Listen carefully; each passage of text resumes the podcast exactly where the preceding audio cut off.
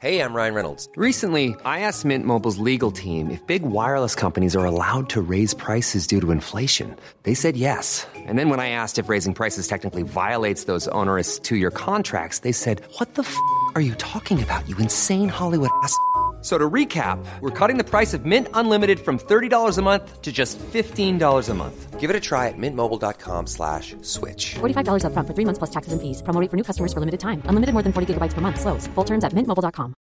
If you thought the only way to get a more defined jawline with natural looking results was through surgery, think again. Juvederm Volux XC is a non surgical injectable gel filler that improves moderate to severe loss of jawline definition and can help you achieve natural looking results with little downtime. Even better, this improved definition lasts up to one year with optimal treatment. No maintenance required. Improve jawline definition for a smooth, sculpted look with Juvederm Volux XC. For important safety information and to find a licensed specialist, visit juvederm.com. That's J U V E D E R M.com. Not for people with severe allergic reactions, allergies to lidocaine, or the proteins used in Juvederm. Common side effects include injection site redness, swelling, pain, tenderness, firmness, lumps, bumps, bruising, discoloration, or itching. There's a risk of unintentional injection into a blood vessel, which can cause vision abnormalities, blindness, stroke, temporary scabs, or scarring. Talk to a licensed specialist to find out if it's right for you.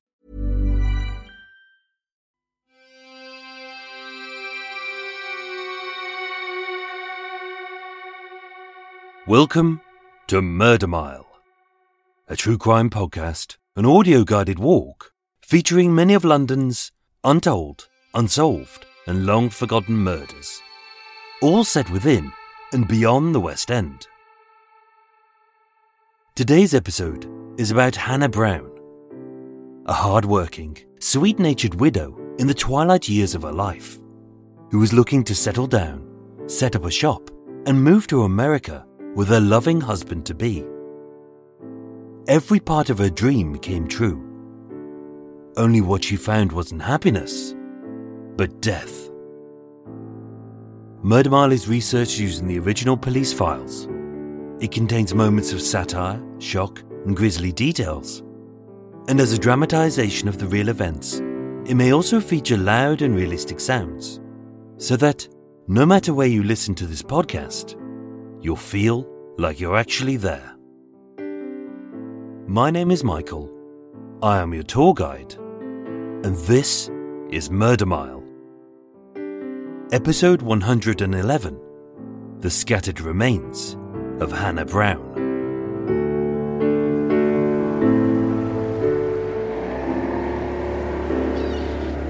Today, I'm standing by the Maida Hill Tunnel, just off the Edgware Road, W2. Four blocks north of the seedy hotel where Agnes Mary Walsh met her demise at the hands of the sad faced killer. Three blocks north of the odd suicide pact of Lieutenant Colonel Felix Sturber. One street northeast of the floating suitcase found to have been stuffed with the suffocated corpse of Marta Ligman and one street west of the unsolved and deeply troubling death of Amala Devere Whelan. Coming soon to Murder Mile. Situated within tooting distance of the dingy squalor of Paddington Station, running parallel with the busy roar of Edgware Road, and skirting the eastern edge of the last stretch of the Grand Union Canal, is a series of long, elegant avenues comprising of opulent white-stoned villas for the seriously wealthy. As a former hunting ground known as Tyburnia, around the 1830s, when construction began, although it was only one and a half miles from Marble Arch and the Tyburn Gallows, which mark the entrance to the city, this part of Maida Vale was still regarded as countryside. One of the few thoroughfares was Edgware Road, and just a few yards from the spot stood a toll booth called Pineapple Gate. This is a gentle canalside walk, where couples drained of conversation toss scraps of focaccia to disapproving ducks, sip a glass of house white as the trucks thunder by, drool over the houses no one could ever hope to buy if they actually paid their taxes, and dream of living a better life in a bigger house only stuck with the same old misery guts. But then again, that is love. By Christmas 1836, 50 year old widow Hannah Brown had found happiness, love, and after years of hard work and heartache, she was about to fulfill her dreams, which she truly deserved. She felt alive, whole, and complete. And yet, with her life cruelly cut short, her arms, legs, and head would be missing. As it was here, on Wednesday, the 28th of December 1836, that the first piece of Hannah Brown was found and unveiled one of the most brutal murders in British history.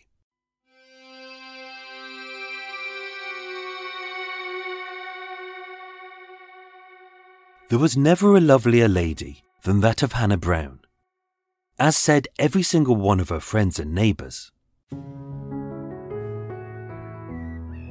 Hannah Brown was born Hannah Gay in the spring of 1776.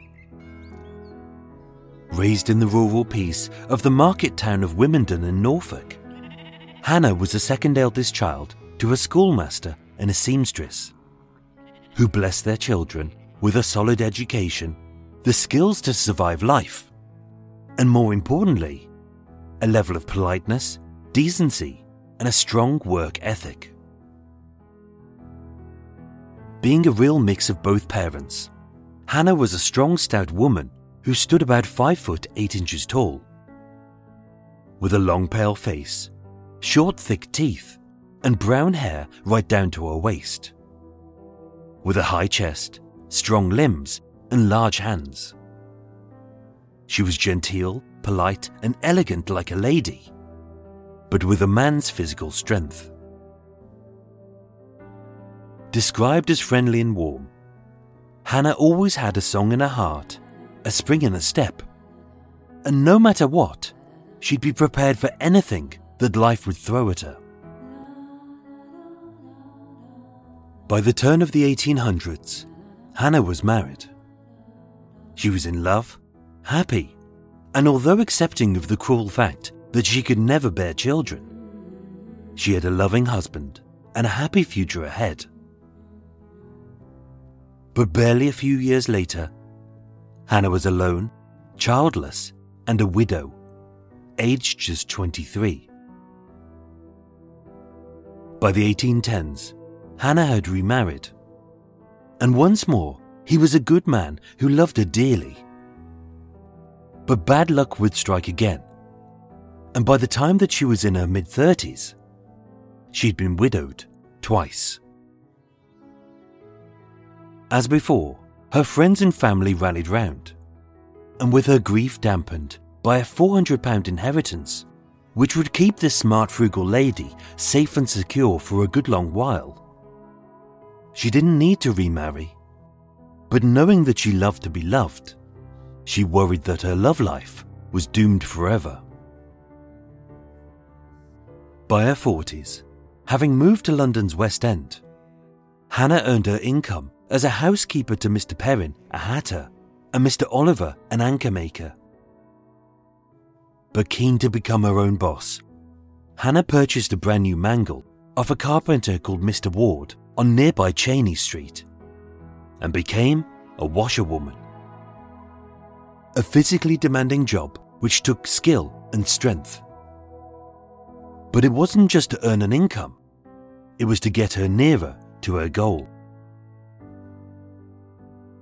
In the parishes of Soho and Fitzrovia, Hannah was well known, well loved, and easy to spot owing to her distinctive look even if age had added a few wrinkles, a salt and pepper hue to her long hair, and in an accident with a fellow maid, had left a tear in the lobe of her left ear when an earring was ripped out. She was a decent, kind, and staunchly sober woman who worked incredibly hard to save every penny so she could fulfill her dream of buying a little shop of her own to sell fruits and pastries. By the winter of 1836, the life of 50 year old Hannah Brown was looking rather rosy. She was happy, healthy, and having fallen in love with a young widower who loved her without question, had asked her to marry him on Christmas Day, and the two planned to emigrate to his farmstead in Canada. This was where she would spend the rest of her life.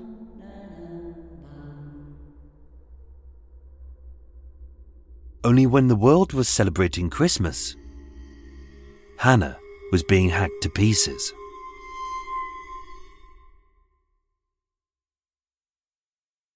Wednesday, the 28th of December 1836, was a bitterly cold day. The wind was bitingly crisp, the canal was solid with ice, and a thick layer of snow speckled the frozen ground. So cold was the earth that the workmen in Tyburnia had to wait to lay the pathways until the midday sun had softened the soil. At a little after 2 pm, by the toll booth at Pineapple Gate, a builder called Robert Bond was returning to work when he spotted a four foot long by three foot wide paving slab propped against the wall of Canterbury Villas. It had been there for approximately four days. Only now it was hiding a large Hessian sack.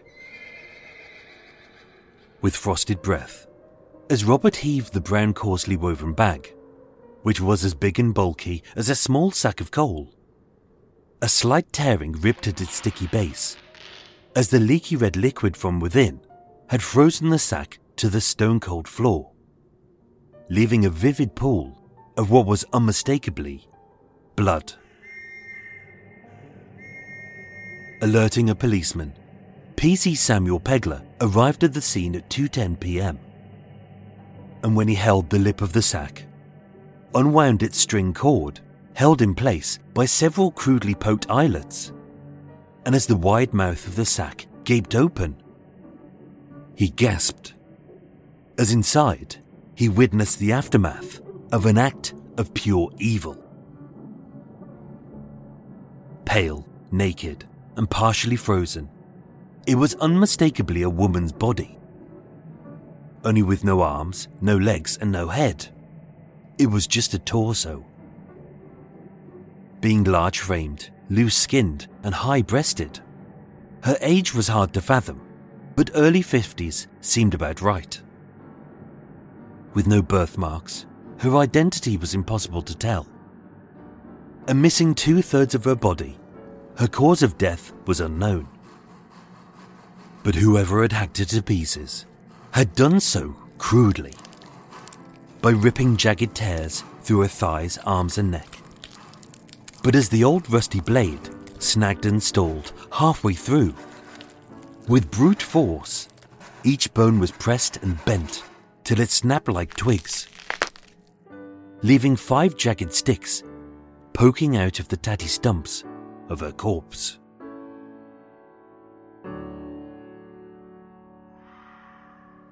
Requisitioning a barrow, the body was carted to Paddington Police Station, where it was preserved in vinegar and kept along with the Hessian sack and the wood shavings at its base. But as no one had reported a woman missing who matched this description, the unidentified torso at Pineapple Gate remained a mystery. In the months leading up to Christmas 1836, Hannah Brown's life was good. In fact, it was very good. Blessed with powerful arms, large hands, and a solid work ethic, Hannah was a savvy woman who knew how to run a business well.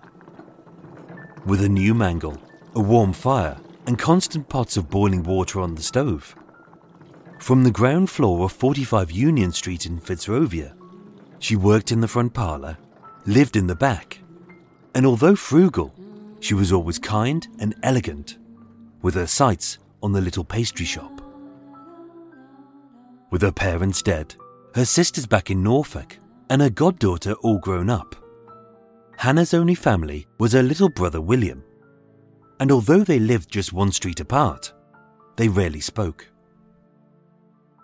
And yet, as a truly lovely lady, Hannah was never short of old friends, new pals, and now a male admirer. On an unspecified date in October 1836, while her mangle was being repaired by the carpenter Mr. Ward on nearby Cheney Street, and she was ordering a Hessian sack of wood shavings to stoke her fire. It was there that she first set eyes on a very dashing gentleman called James Greenacre.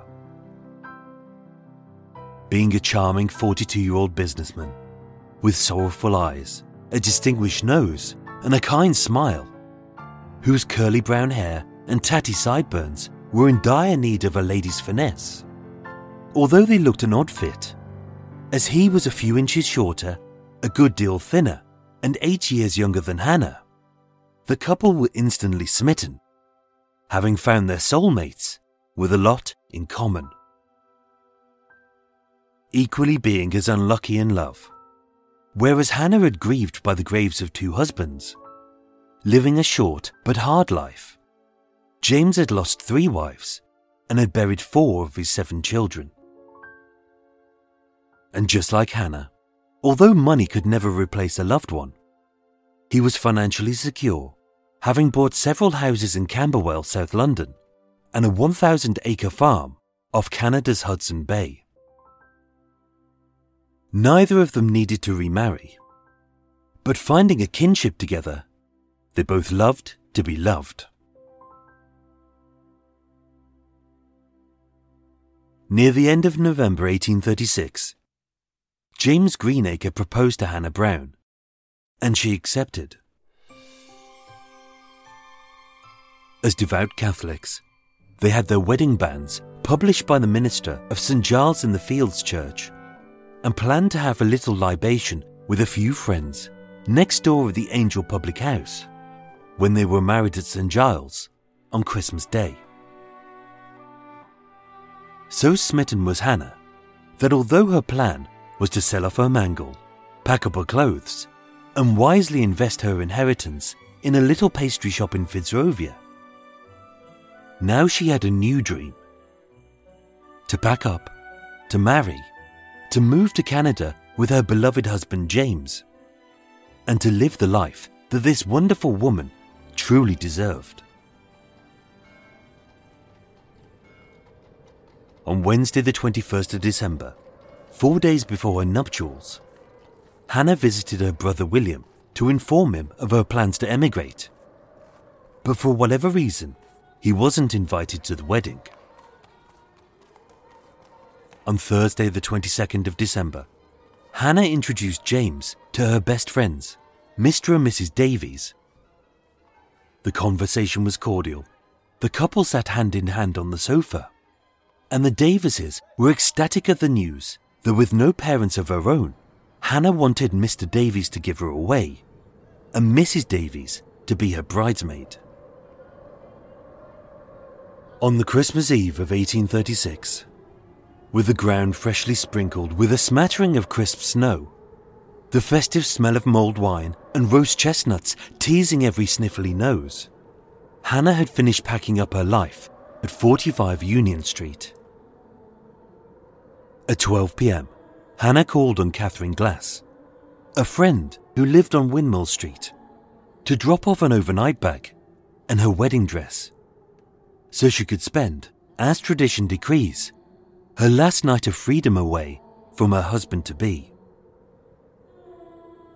At 3 pm, wearing her black silk cloak, black boa, and a distinctive white shawl, as well as two elegant pearl drop earrings worn a little higher owing to an old tear in her left earlobe.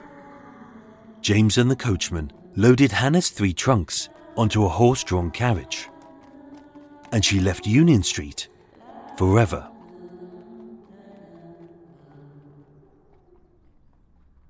By the next morning, Hannah was due to be married to the man that she loved.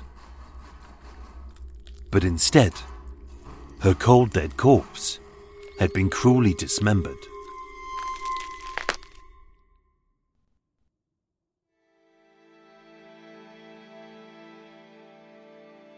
James Greenacre was a lover and a liar. As a serial widower with three dead wives, all of whom he had met, hastily married, and were all older and wealthier than himself. Each one, whether by disease, fever, or accident, had died young and had left him as the sole beneficiary of their estates. And whereas Hannah had frugally saved the nest egg which she had been bequeathed, James liked to spend. He bought a pub in Woolwich, a house in West Ham, a terrace in Camberwell, and supposedly a large farm in Hudson Bay, although no one had ever seen it. Prone to dodgy deals, often dabbling in untaxed tea, he had fled to America with his wife and four children. But by August 1836, only he had returned to London. On an unspecified date, two months later, having overheard a carpenter called Mr. Ward chatting to a lovely but lonely lady who planned to purchase a little pastry shop with her £400 widow's inheritance. James was instantly smitten with Hannah. And whereas she loved to be loved, all he loved was her money. And to him, it didn't matter that he wasn't single. Four years earlier, whilst married to his third wife, as a serial philanderer, James also had a 35 year old mistress called Sarah Gale. Together they had a son, and they planned to elope to Canada. He needed money, Hannah's money, and marriage was the key. Only something went horribly wrong. Late on Christmas Eve, as Mr. and Mrs. Davies picked up a cut of mutton for the post wedding roast, they bumped into James on Tottenham Court Road. He was agitated, flushed, and barked, The wedding's, wedding's off. off. Rambling on about how Hannah was debt ridden, morally loose, and a drunk, as he barged by the aghast couple with a few borrowed tools under his arm, all tied up in a brown Hessian sack. Six hours earlier, everything had started so well. As James loaded onto the horse drawn carriage the three heavy trunks full of Hannah's worldly possessions, such as some silks, pottery, and trinkets, all of which he knew would fetch a pretty price, as well as a pair of pearl earrings, a gold pocket watch, and details of her inheritance. And as they trotted out of Union Street for the very last time, James lovingly wrapped a warm shawl around her shoulders to shield his cash cow from the cold as the couple headed south.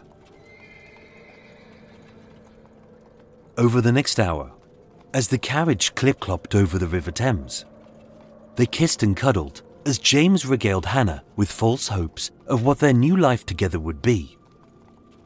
Only the woman he wanted by his side was his mistress. At 5 pm, the carriage pulled into Carpenter's Place in Camberwell, a tightly packed terrace of slightly dilapidated houses with broken bricks, shattered tiles, and cracked windows. As landlord, James owned all of them. But being in arrears and ready to default, he had no plans to repair them or even to stay as he dragged the trunk's dead weight into the dark gloom of house number six. Happy that none of the neighbors had seen him, James closed the door and shuttered the windows to hide his crime. Only this wasn't a murder, but an adultery. James was a coward, plain and simple, who was no better at brutality than he was as a businessman. After the marriage, he wouldn't kill her. He would fleece her and then flee on a fast ship with his mistress Sarah and their son, leaving Hannah broke, alone, and tearful. That was James's plan.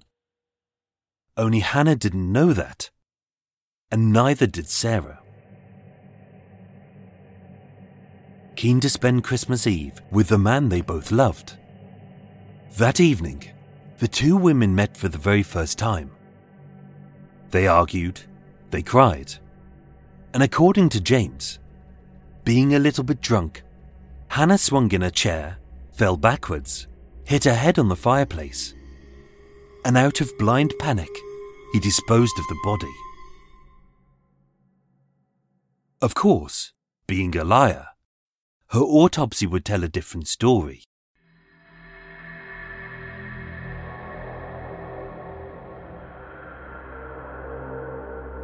Being seated at the time of the attack, with a cup of tea in her belly and no defensive wounds, Hannah was struck from behind with a heavy blunt object.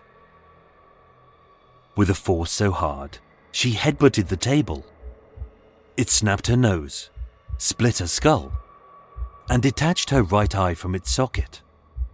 So the ruptured eyeball dangled down the pale skin of her bleeding cheek. Conscious but dazed, as she steadied herself to sit upright, she saw two sights her bloodied lap and James with a log. As across her swollen lump and face, he struck again, fracturing both sides of her jaw as she slumped hard onto the cold stone floor.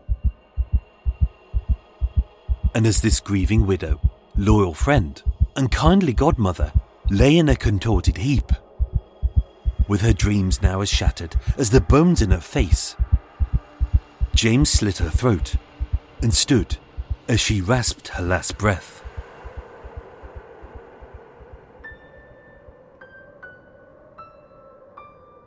A short while later, having stashed a few rusty tools in a Hessian sack from the shop of Mr. Ward, the mangle maker, as he barked to Mr. and Mrs. Davies, the wedding's off. Wedding's off. Hannah Brown was already dead. Across the snowy Christmas night, as joyous carols drifted on the foggy air, behind the dark shutters of Six Carpenter's Place, a young boy endlessly wailed at the sights he was seeing. As atop of the table, with a fresh corpse below his knees, as the old rusty saw he had stolen was barely sharp enough to rip through muscle and sinew, but was too blunt to sever through her neck. Perching the corpse's head over the edge, his father, James, pressed and bent with all of his force, until her fifth vertebrae went snap. Crudely, her limbs were severed likewise, and quickly recovering from the shock of such a savage death, Sarah picked over the dead woman's belongings, like a famished vulture, pecking at a rotting carcass. On Christmas Day, James bagged up the bits the head in a silk handkerchief, the limbs in a tradesman's bag, and a torso in a brown Hessian sack as at the base lay a scattering of wood shavings. On Boxing Day, he boarded a horse drawn carriage bus with a blue tradesman's bag, and in separate journeys, discarded the bits of his betrothed far across the city, with her limbs found in a field in Brixton, her severed head blocking the canal lock in Stepney, and her frozen torso hidden behind a large paving stone by the toll booth at Pineapple Gate. Having neither heard a peep from Hannah or James since Christmas Eve, believing she had either fled in shame, eloped in joy, or as she had originally planned, was living overseas, no one had reported her missing. So for the next few months, having preserved it in vinegar, the head of Hannah Brown was put on display in a pickling jar at the Paddington workhouse. But no one was able to identify her. Not until three months later, when hearing word that this mysterious severed head had salt and pepper hair, short, thick teeth, and a healed slit down her left earlobe. Although the bloodless skull was gaunt and deformed, William identified it as his sister and James Greenacre was arrested. On the evening of Sunday, the 24th of March 1837, Inspector George Feltham entered a rented lodging at 1 St Albans Place in Kennington, where he found James and Sarah in bed together. To their side were three large trunks stuffed full of the deceased woman's worldly possessions a black silk cloak, a black boa, a distinctive white shawl, and of the pieces which they hadn't pawned off was the gold pinchbeck pocket watch and a set of pearl drop earrings. The policeman's timing was very fortuitous, as having already booked a ship's passage, by the break of dawn, James, Sarah, and their son would have set sail for Canada, never to return.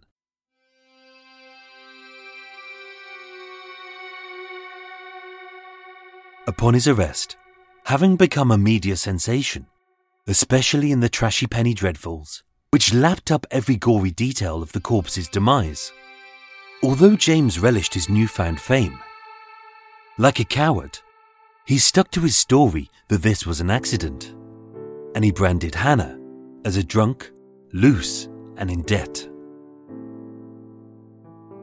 On the 10th of April 1837, James Greenacre and Sarah Gale were tried at the Old Bailey. Sarah as an accessory after the fact, and James for wilful murder, to which they both pleaded not guilty. But after a two day trial, having deliberated for just two minutes, the jury returned a unanimous verdict of guilty. Sarah Gale was transported to Australia, where she would live for the rest of her life.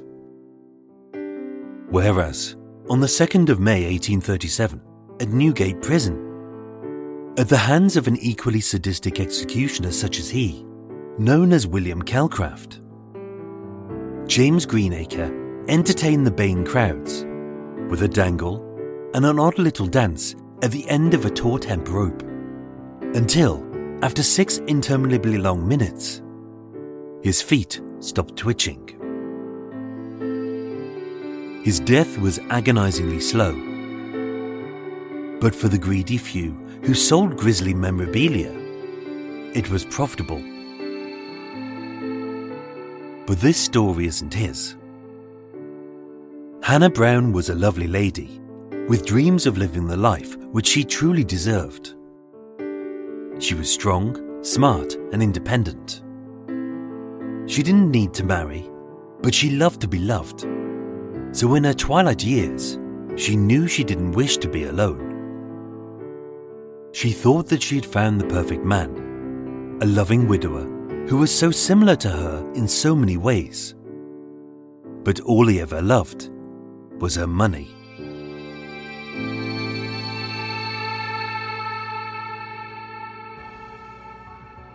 Ladies and gentlemen, thank you so much for listening to Murder Mile.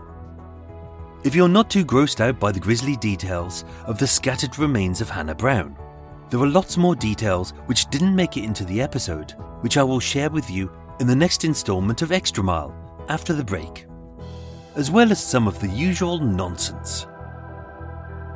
Before that, a big thank you to my new Patreon supporter, who is Fiona Montgomery. I thank you very much as well as a thank you to Selina Dean for your very kind donation via the Murder Mile eShop. Plus, a big thank you to everyone who has sent lovely messages saying about how much you enjoyed How to Get Away with Murder. It was a much needed deviation from the usual Murder Mile gloom, which I felt we all needed at the moment, given how crappy this year has been. So I'm glad that you liked it. Murder Mile was research written and performed by myself, with the main musical themes written and performed by Erik Stein and Jon Boux of Cult with No Name. Thank you for listening, and sleep well.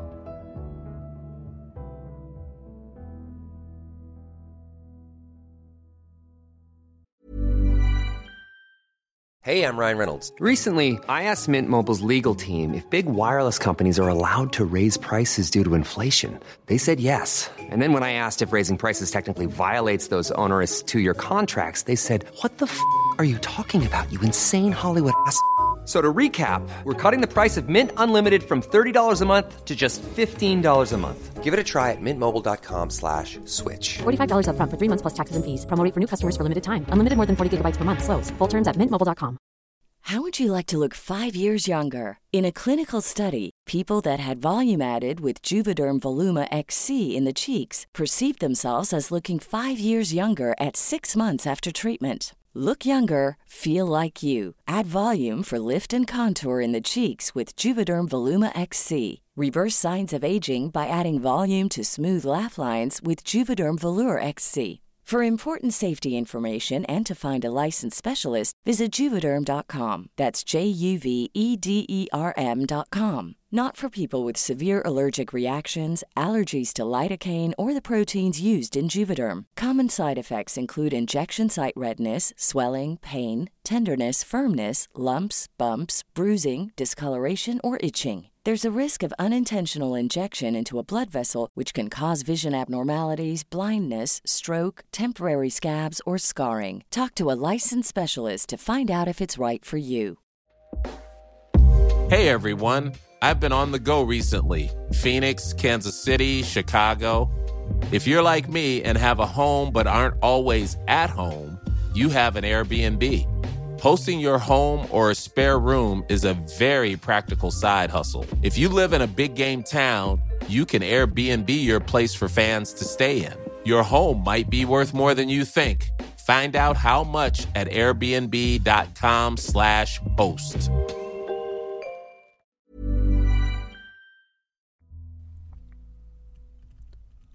That is going to be an absolute shithouse to edit. Lucky me! Yes! Oh, God, I overwrote that. A lot of that is going to be coming out. A lot of that is going to be coming out and edited and shit like that. Oh, really, oh. I wrote it and I think I've overwritten it in places. I made it a little bit too flowery and it's just getting really difficult to say. And there was a lot of boats going past. And even though I'm surrounding myself with all my muffling stuff to kind of protect me from noises, oh, there's a van outside and he he seems to love reversing and it's going these vans going beep beep beep beep. It's like every. It's like it's like just park up your bloody van. It's like how difficult would it be to park your van? He's been at it for an hour, like going a bit forwards and beep beep beep. Oh, it's so annoying. Anyway, um, that's that. Hope you enjoyed that episode. Uh, something different. I'm gonna I'm gonna make a quick uh, tea, and then I'm gonna come back because there's lots we need to do. Right. Oops. Right. I'd already prepped me water. I'd already prepped everything so we can just power on. Ah, there's a lot that we need to get through in this episode because there's a lot that I took out and there's probably a lot that I might edit out as well because that was a, a bit of a longer episode than normal.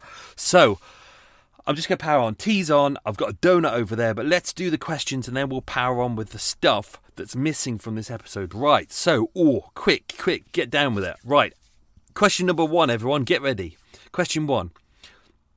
What was the name of the area in and around Maida Vale previously called? So mentioned at the start, before Maida Vale was built, what was it originally called? I mentioned it right right at the start. Ooh, exciting. Uh, question two. Name the toll booth Hannah's torso was found near. I've mentioned that a couple of times. Should be able to get that one. That's easy. Question three. Which county was Hannah born in? Hmm. Question four. What did Hannah do as a job? Question five. Where did where did James Greenacre Oh, uh, question five. Where did James Greenacre say he had a farm? Um, it's. I was going to give away a clue then. Uh, just name the place, not the country, the place. Question six. What church had they planned to marry in? Question seven. What pub next to the church, I almost gave it away then, uh, were they to have their pre and post wedding drinks at? Mmm, I've had many pints in that pub. Still there today. Question 8. What did Mr. Ward build for Hannah? Nice, easy question, that one. Question 9. Where was his carpentry shop? Uh, I named the street. And question 10. What type of pocket watch did Hannah own? Hmm. It's a bugger to say at the end. Right, let's win, whiz through some stuff because there's stuff to do with the murder that I probably didn't mention. So, um, James Greenacre, uh, when he was finally arrested, he actually did give a statement to the police. Um, and throughout it, he kind of blamed Hannah throughout all of this. So, I'm going to whiz through what he said. Uh, he said there have been many, many direct falsehoods given. Uh, hang on. Uh, da, da, da, da. He, he said that uh, uh, she came over to his house, obviously at uh, uh Carpenter's place. Uh, uh, he said that I found that she was a loose woman, which we all know is not true. she had put up two silk gowns under his name at the tally shop. That's the pawn shop. That's entirely a lie as well. Obviously, as we all know, she's got money. Uh, she said uh, he said he said, "Oh well, there's duplicity on both sides," meaning he was partly to blame as well. He's fully to blame on this. Um, at this time, interestingly, he says, um, "I had this female lodging in the room in the house uh, when uh, Hannah came over." Um, hang on, tea's almost up. Tea is up. Pop that in there. Get that in a second. Uh, um, interestingly, when when they were questioned, uh, James said that Sarah Gale, his mistress, uh, was actually a lodger in the flat. Uh, that all she was there, she just washed and cooked for him. That was all. He'd given her notice to leave that day. Actually, what he'd done is he tried to get rid of her uh, to say, "Don't come round over Christmas. I'll come round to see you." Because actually, he was expecting Hannah Brown to come round to his place. He didn't expect both women to be in the house at the same time. But when arrested by the police, he denied that him and Sarah were in a relationship together. What he said was, "This is just my lodger," and I'd asked her to leave at that time. Um, he also said that uh, Hannah Brown uh, on the coach on the way down uh, that uh, she'd been drinking. Not true. Uh, she was getting fresh with the coachman, which is entirely unlike her.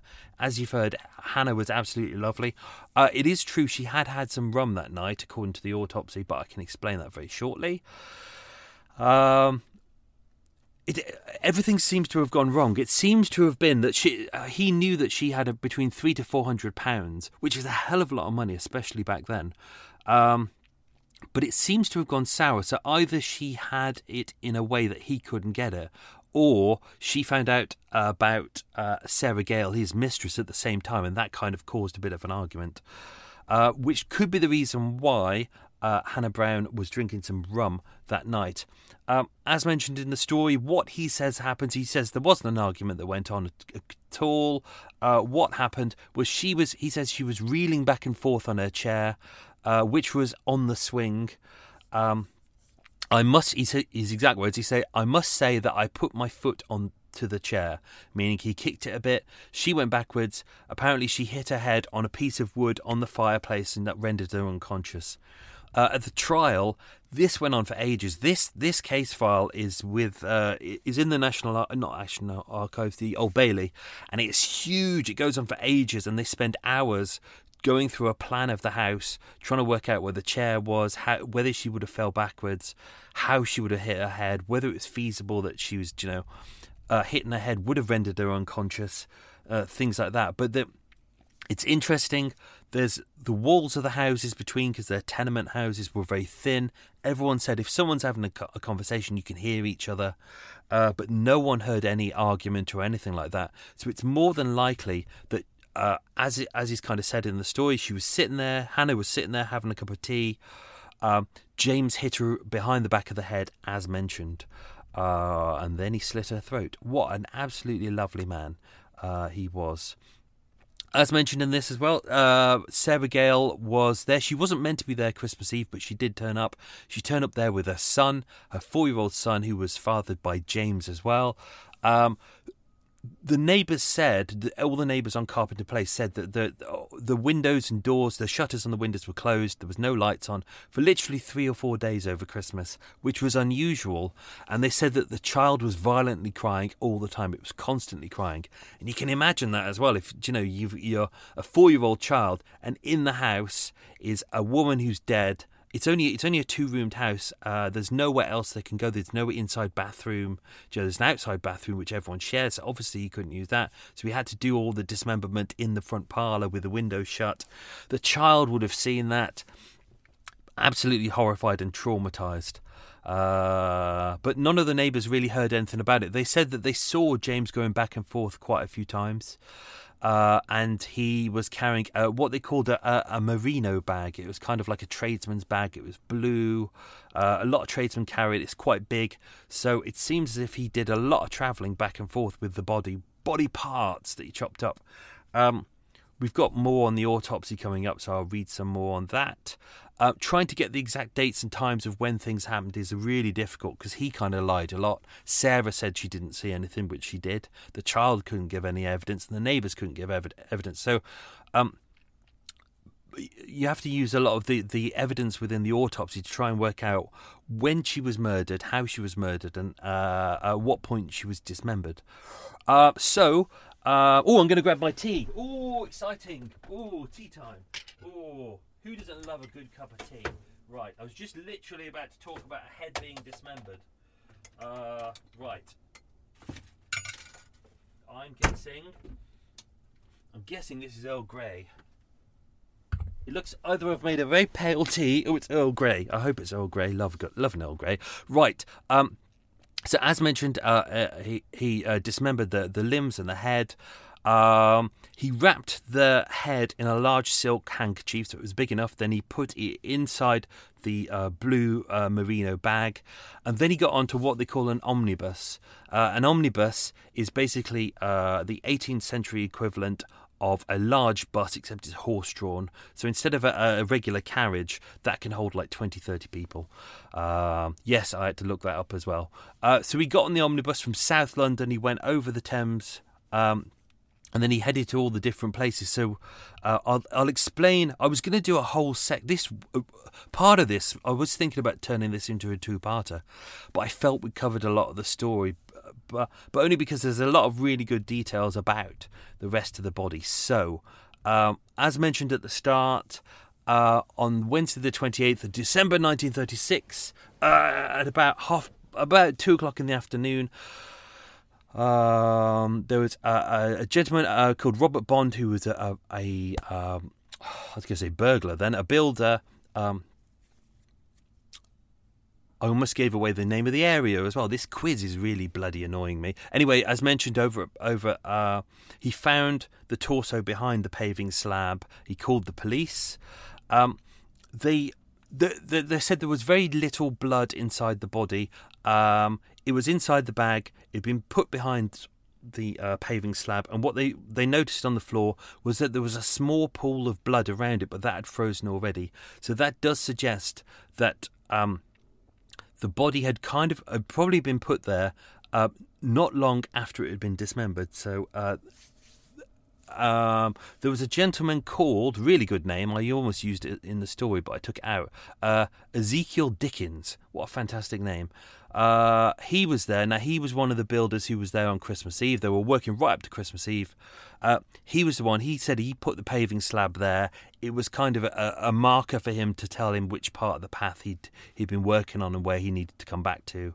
Um, which was fine, but the, he said there was nothing behind that on Christmas Eve. So when it was uh, Wednesday the 28th, uh, there was a body behind it. But uh, the, little pool of blood underneath had frozen, so they knew it had bled a little bit. Uh, so w- when it was put there, it was still you know, able to bleed by that point. The uh, torso was. Uh, as mentioned, I didn't give this say this too much in the story, but obviously they knew where the Hessian bag had come from. Um, obviously, there's lots of Hessian bags, but um, there was a gentleman who worked for the mangle maker.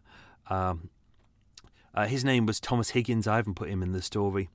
he said he knew this sack. He was because uh, when the mangle is being made, obviously you're shaving it with a plane, and there's little pieces of wood that come off. And instead of just binning it, what they would do is, you know, because it's decent, decent wood. I think they said it was. Uh, here it is, yeah. It was birch and African mahogany, which they used to make a mangle. So when they would shave it, little shavings would come off. They would plane it. They'd keep those, put them in bags, and lots of people would kind of use them to burn because they make, you know, they make really good kindling. Uh, so what you could do, you could order it. Thomas would turn up with a nice big sack, a big Hessian sack full of uh, this kindling, drop it off, and then he'd take the sack back with him. Um, in order to tie it at the end with the cord, he'd made made these very specific holes at the top, so he knew exactly that it was his bag. And because the uh, the uh, planed oh, birch at the bottom was uh, it was easily identifiable as having come from that particular uh, mangle maker. Um, don't forget these are kind of familiar trades back then. Obviously, people making mangles now we probably never hear of it, but back then that'd be quite a familiar thing. So people people would have looked at it and gone, "Oh, okay, that makes sense." Oh, what else do we have? Um, there, there are points where um, James Greenacre, after the murder as well, tries to kind of uh, put in a little bit of a, an alibi in there. So, as mentioned, on Christmas Eve, he bumped into uh, Mr. and Mrs. Davies, and they went, uh, "The wedding's off." Oh yeah, no, she's a she's a drunk, and she's lost me a lot of money, and it's all off. She's disappeared. She's upset, right? And then he kind of vanished. Uh, he actually spoke to them separately, but I I put them together uh, just because it, it, speeded up the story. It just made it a bit more convenient. No point people just saying the same things one after the other. Uh, but on the 27th of December, so around the time it was disposing of some of the body parts as well, he went to Mrs. Blanchard. Uh, who was a good friend of Hannah's, uh, to tell her that you know everything had gone south, that she'd disappeared. Uh, he wasn't worried about it. It's just they'd split up, and she was quite embarrassed about herself. But what she didn't, what James didn't realise, is that the the person who was the broker to Mrs. Blanchard was obviously William Gay, and William Gay is Hannah's brother, and he never knew that. And literally, when when James got there, and uh, this was at ten Goodge Play, Goodge Street, so literally just round the corner from Hannah's house, he was there going, "Oh yeah, Hannah this, Hannah that." She was da da da, and then Mrs. Blanchard went, "Oh well." This is Mrs. Brown's brother. Why, why don't you come in and talk to him? And then all of a sudden he was like, "Oh, uh, no, oh, a bit busy. Sorry, got to go." He apparently he got all flustered and ran off. Um, but obviously, there's a bit of a a dispute. We don't know what the dispute is between Hannah and her brother William, so we don't know what that is about. But it, uh, it did happen, and that's one of the reasons why obviously he didn't go to the police. He never. They they literally live like a street apart, but they never spoke to each other. Um, on New Year's Eve, uh, 1836, so just after the head, uh, just after the torso was found, uh, at the White Lion Inn on Edgware Road, which no longer exists, there was a public inquiry held. Uh, and the verdict was willful murder against some person or persons unknown, because obviously they'd only found the um, the torso, and they didn't. They knew it was a woman's. They didn't know who she was, so they had to leave it at that. But that was the inquiry. Um, on the sixth of January, eighteen thirty-seven, so literally like about ten days later, um, if if you go uh, on my uh, Patreon account, uh, there is some little videos on there. So I, I, actually went over to Stepney and filmed this one. Um, so over at Johnson's Lock, which is uh, over in Stepney, uh, over in Mile End, uh, it, it, looks identical as it is today. It's the the lock is basically the same construction as it was back then. Apparently that day there was a bargeman called Berkman Bob who was uh, obviously comes from Berkhamsted, that's on the, the Grand Union Canal. Uh, he was there. He was trying to close the lock gates at Johnson's Lock, and it just wouldn't close. Uh, so what he got was a hitching pole which is a long pole with a hook on the top, which a lot of us boaters have on the top for removing obstructions.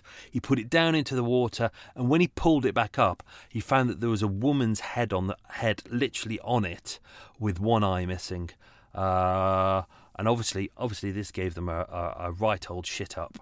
Um, Matthias Ralph, who was the lock keeper of the Regent's Canal at the time, uh, he said that was about half past eight in the morning. Um, immediately, what uh, uh, at the start, because they couldn't open the lock, they thought it was a dead dog, which is why they were prodding in the, in the water, and they really weren't that bothered. They thought it's probably just some junk or something. Uh, but they looked at it it was horrible. They noticed that the ear was torn as well, the eye was missing. Uh, it was in a really horrible state. If you can imagine, it had been in the water for about 10 days as well. Uh, he wrapped it up in an old piece of sack uh, and then he, he called the police. Uh, and then it was taken to uh, it's taken to Mile End Workhouse, uh, where the autopsy was done. So, Mr. John Birtwistle, I'm going to have a little slurp of tea. Let's see if it was Earl Grey. It was Earl Grey. Oh, was it? You know what? I don't know what that tea is. It's it, it might be Earl Grey, but I'm not too sure. Um, so the surgeon there was Mr. John Birtwistle. He examined it uh, in Stepney Churchyard. That's where it originally was taken. Uh, he saw that it had had a right, uh, injury to the right eye. The uh, eye was kind of dangling down. It'd been um, entirely ruptured. There was a massive black eye around it as well. Um, Hannah had several lacerations to her face kind of a crescent like shape uh, around her cheek. Uh, both sides of her jaw were broken. Uh, there was a big kind of gash to the back of her head where the blow would have been first, and, and as just mentioned, one across her cheek as well. Um, what else did we have? Uh, he saw that she'd been uh, entirely decapitated. Um, even though James says in his story that she'd fell backwards and hit her head, um, it was clear when they were looking they could they could saw, see a second incision. So even though she'd been decapitated, they could see that he she'd he'd slit her throat first, and then uh, lower than that he'd decapitated her as well. So kind of uh, the fifth level of the fifth vertebrae. Uh, obviously, he tried to saw through her.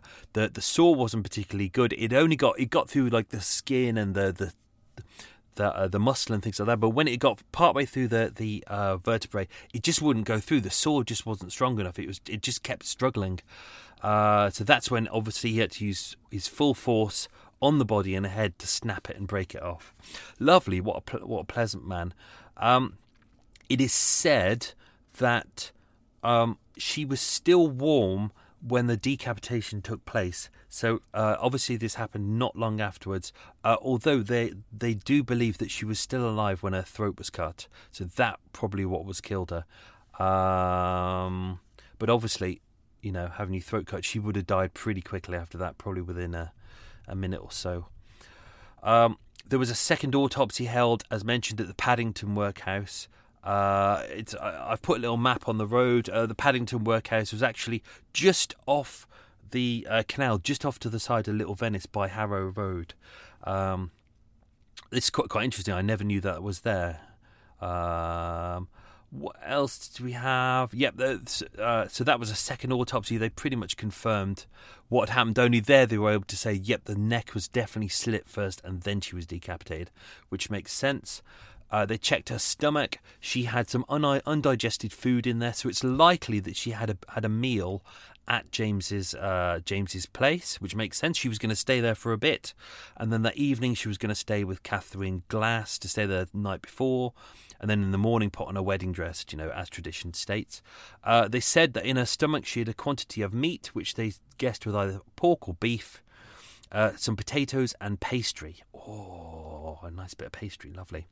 Um, now, they also said that she had a quantity of fluid. She had tea in there, but also possibly, they said something smelled uh, spirituous. So it was either whiskey or rum. So I'm guessing that either because it was Christmas, uh, she was uh, doing what she normally didn't do and she decided to have a little bit of a drink. We all do that. I never drink on duty. Or maybe she had been told something bad by James that, you know, maybe she'd found out that James had a mistress and maybe she was upset. So, um, but it's. The, they couldn't say how much alcohol she had, but you know it's unlikely she, she was heavily drunk. Um, not mentioned in the story, but on the seventeenth of January, so this is uh, this is obviously about three weeks after the murder. Uh, James and Sarah had begun preparing the house to be let out. So six carpenters' uh, place. Obviously, they dismembered the body in there. What they did, uh, they went in there, they entirely cleaned the house. It got wooden floors. Um, they scrubbed all the floors. They'd fumigated it using uh, brimstone, which was kind of their way of doing it. So it, has got quite a caustic smell, but it kind of gets rid of everything. Uh, the fireplace had been barricaded up in the front room. Uh, what else did they say? They'd, they'd taken up some of the floorboards as well. It looks like some of the floorboards were actually so blood soaked that they had to find a way to get rid of them. So it looked like they burnt them. Um, some of the neighbours were looking around because they were looking at moving in. They, you know, they had a good look around. It, they. They didn't see anything suspicious, but they did say it was very, it was very dark in there and very shut. And on, as mentioned, on those days, a lot of people said that the shutters were closed uh, and there were no lights on. One lady did actually see one day there was uh, Sarah was outside with her her son who was screaming his head off. He was obviously because he'd just seen a woman being hacked to pieces, horrible. Um, and uh, sh- uh, Sarah had taken the child outside to, to kind of calm him down, and they saw inside that uh, William was in there. Sorry, uh, not William. Uh, what's the name of the man? James. I forgot his bloody name. James was in there, the light on, and James quickly closed the door, so they didn't get to see any more. Um, also around the same time as well, this is when they seem to have moved out of there, was the 17th of January. Um, they'd packed up all the stuffs onto a cart, and James and Sarah were kind of moving out and heading away. They'd, they'd cleaned everything out. They'd taken all the trunks that belonged to H- Hannah with them. Uh, and as they were heading, where did they head to? They were heading up towards Elephant and Castle. Um, here we are. So um, they were heading up as they got to a pawnbroker's owned by Joseph Knowles on Bolingbroke Road, which is in Walworth. Um, James told Hannah to go in there with some stuff that she'd got uh, to sell it off. Uh, she uh, gave in a pair of shoes, two veils, and a handkerchief, obviously a silk handkerchief, um, for which she could get good money for that. Uh, and Sarah gave the name of Mary Stevens, 9 East Lane, Walworth, which is obviously a lie. Uh, they know this because they, they were each given the pawnbroker's ticket. Um, so they, they're trying to sell off as many things as possible. Uh, didn't mention this in the story. Well, I, I briefly mentioned it in the story, but on Thursday, the 2nd of February, so that is, what, six weeks later? That's where they found the feet. Um, so uh, by the railway bridge, if you go into Brixton and you go over the railway bridges, so on heading out into town between Shakespeare Road and Hinton Road, uh, there back in the uh, early 1800s, there used to be kind of a, uh, it used to be big fields down that way. And Mr. Tenpenny's field, in there they found another large Hessian sack, which was filled with human thighs and legs. Um, obviously, this was taken to Paddington Police Station, and that too also contained mahogany shavings. So, as mentioned before, um, it was actually a, a man called James Page, not J- Jimmy Page from uh, Led Zeppelin, although you never know. He he looks old. He could be old enough. Uh, and they were kind of down near Cold Harbour Lane, so it's in that area, not far from Camberwell. And they just found the sack in the bushes. Uh, there was a big hole in it. They opened it up, and the first thing he said he saw, he saw a part of a knee. Uh, lovely. That's exactly what you want to find when you're on a nice little walk. Policeman walked by, grabbed him, and said, "Hey, man, look, there's some uh, there's some limbs here." They took it straight to the police station. So now, at this point, they've got the head uh, and they've got the um, the the torso and the limbs, but they still don't know who this woman is. Um, so, around the 20th of March, 1837, so as mentioned, this is three months later, uh, William Gay, who was Hannah's brother, read the news reports of a head found. Obviously, his sister's been missing since just before Christmas Day. He read that the ear on the left, uh, his left earlobe was torn, and he was convinced that this was his sister. Uh, he, she was, as mentioned, she was meant to have married James Greenacre, but she never did. It all went south, and everything went, went really weird. Now he knew that a head was being uh, preserved in a pickling jar was, and was on display at uh, Paddington Workhouse. So he was like, right, great. Well, he obviously didn't say great because that would have been horrible. But he was like, okay. Uh, so he applied to Mr. Thornton, the church warden of the parish of uh, Paddington, for permission to inspect uh, the remains of the woman's head. And when he got there, saw the pickling jar. Uh, as you can appreciate, it's been there for three months. It's probably in a bad way. It had no uh, blood in it. It was quite saggy. Uh, obviously, it's missing an eye, but he could tell by the hair that it was her. He could tell by the t- the tearing in the ear that it was her. Her, her teeth as well. Her teeth were quite short um, and thick and prominent. It took me ages to work out what people were talking about because in all of the statements, people go, oh, we knew it was her because of her teeth. And it's like, okay, what do you mean? What do you mean? You can't just say because of her teeth. How? And it took I took eight, about about a week of going through statements to work out that uh, her teeth were short and thick, but slightly prominent at the front. So uh, that's how they knew exactly it was her. But also the tear as well. Um, because of that, they were like, okay, who's the prime suspect? The prime suspect was the man she was meant to marry, uh, but obviously uh, didn't. Uh, they went to the carpenter's buildings, uh, uh, carpenter's place over at uh, Camberwell where James lived, and they said, "Where is he? He seems to have dif- disappeared." And everyone went, "Oh, he's probably with his wife, who was Sarah." Even though her name was Sarah Gale, everyone called her Sarah Greenacre. They pretended they were husband and wife, and someone there knew that Sarah had talked about getting a flat at, or or a lodging at Wanson Albans Place in Lambeth, not too far away. It's on the Kennington Road.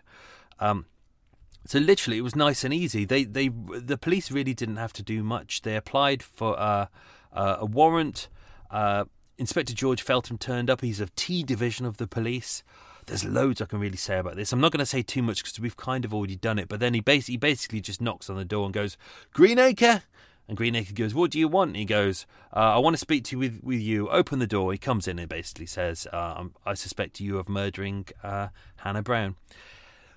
Uh, both James and Sarah tried to hide the fact that they've got things on them that, that, belonged to Hannah at the time. They did, in fact, James denied at the start that he even knew Hannah Brown. He was like, "I don't know anything about her," and then he was like, "Oh yeah, no, we were meant to get married, but no, it, it didn't happen."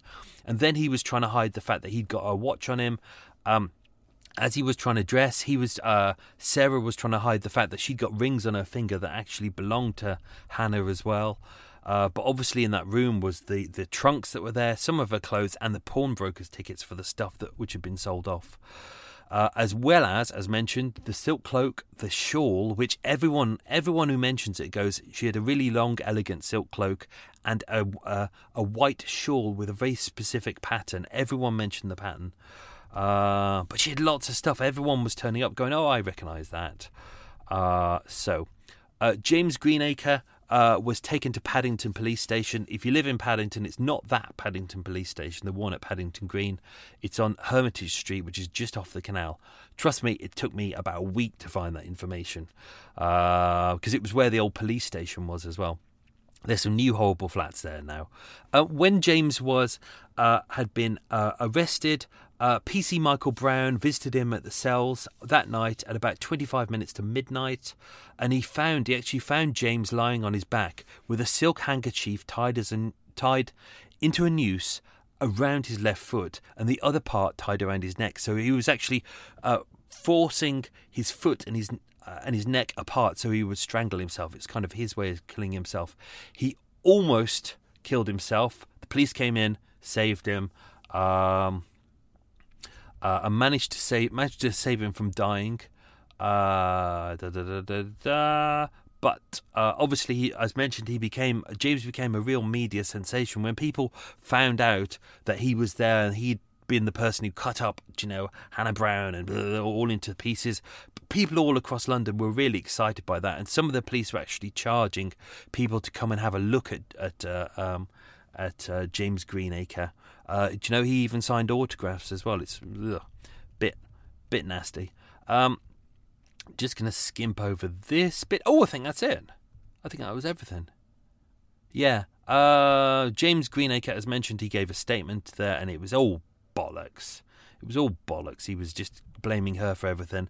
Uh, Sarah Gale said very little. She said, I have nothing to say. I know nothing about it. I was not at Camberwell at the time, which was lies. Those two rings, which were found on her finger, was taken from me.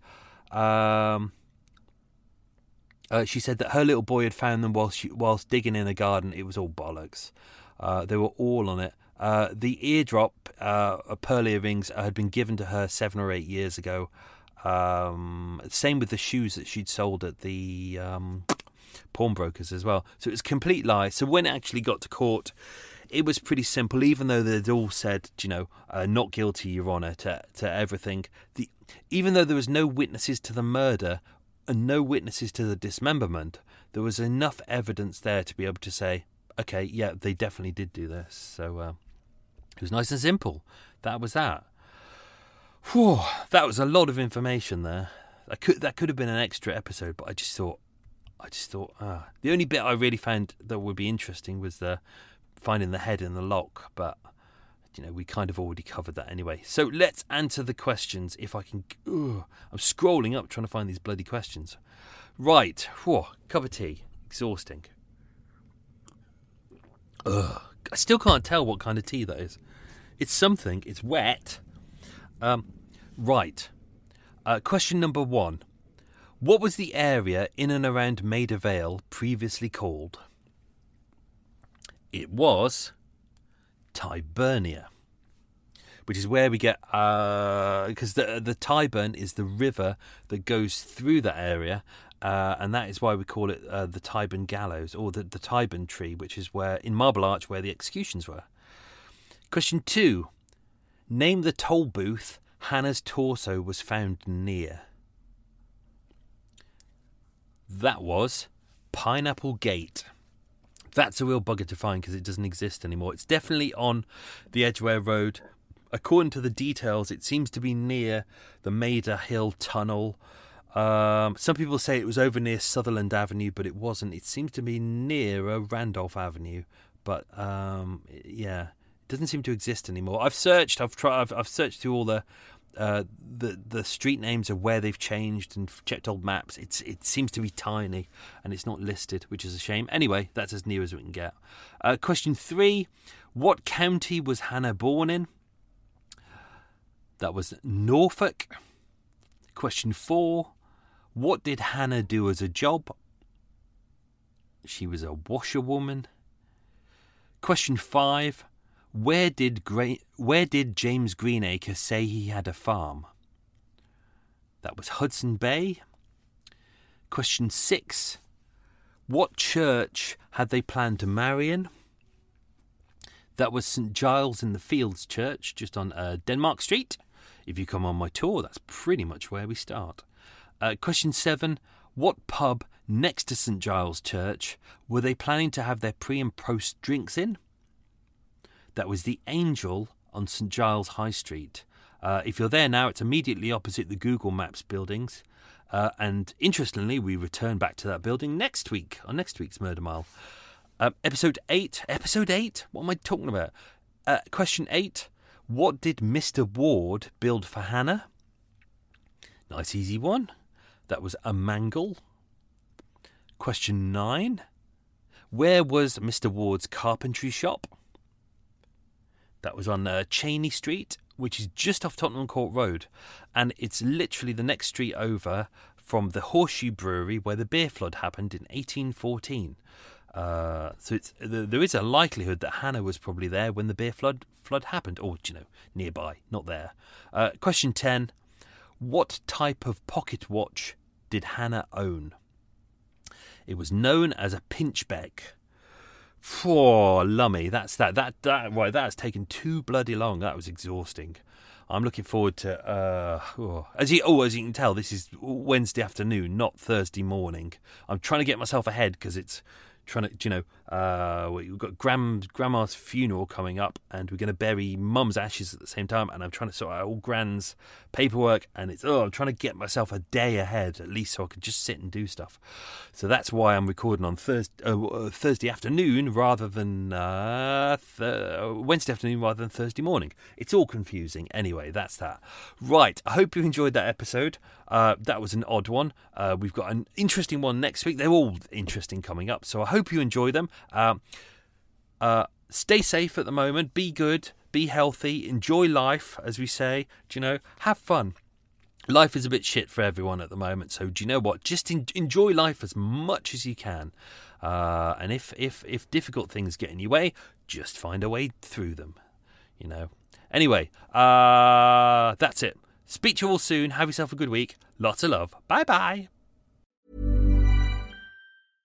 How would you like to look five years younger? In a clinical study, people that had volume added with Juvederm Voluma XC in the cheeks perceived themselves as looking five years younger at six months after treatment. Look younger, feel like you. Add volume for lift and contour in the cheeks with Juvederm Voluma XC. Reverse signs of aging by adding volume to smooth laugh lines with Juvederm Vollure XC. For important safety information and to find a licensed specialist, visit juvederm.com. That's J U V E D E R M.com. Not for people with severe allergic reactions, allergies to lidocaine, or the proteins used in Juvederm. Common side effects include injection site redness, swelling, pain, tenderness, firmness, lumps, bumps, bruising, discoloration, or itching. There's a risk of unintentional injection into a blood vessel, which can cause vision abnormalities, blindness, stroke, temporary scabs, or scarring. Talk to a licensed specialist to find out if it's right for you. Tired of ads barging into your favorite news podcasts? Good news. Ad-free listening is available on Amazon Music for all the music plus top podcasts included with your Prime membership. Stay up to date on everything newsworthy by downloading the Amazon Music app for free or go to amazon.com slash news ad free. That's amazon.com slash news ad free to catch up on the latest episodes without the ads. Everybody in your crew identifies as either Big Mac Burger, McNuggets, or McCrispy Sandwich. But you're the filet fish Sandwich all day. That crispy fish, that savory tartar sauce, that melty cheese, that pillowy bun. Yeah, you get it. Every time. And if you love the Filet-O-Fish, right now you can catch two of the classics you love for just $6. Limited time only. Price and participation may vary. Cannot be combined with any other offer. Single item at regular price. Ba-da-ba-ba-ba.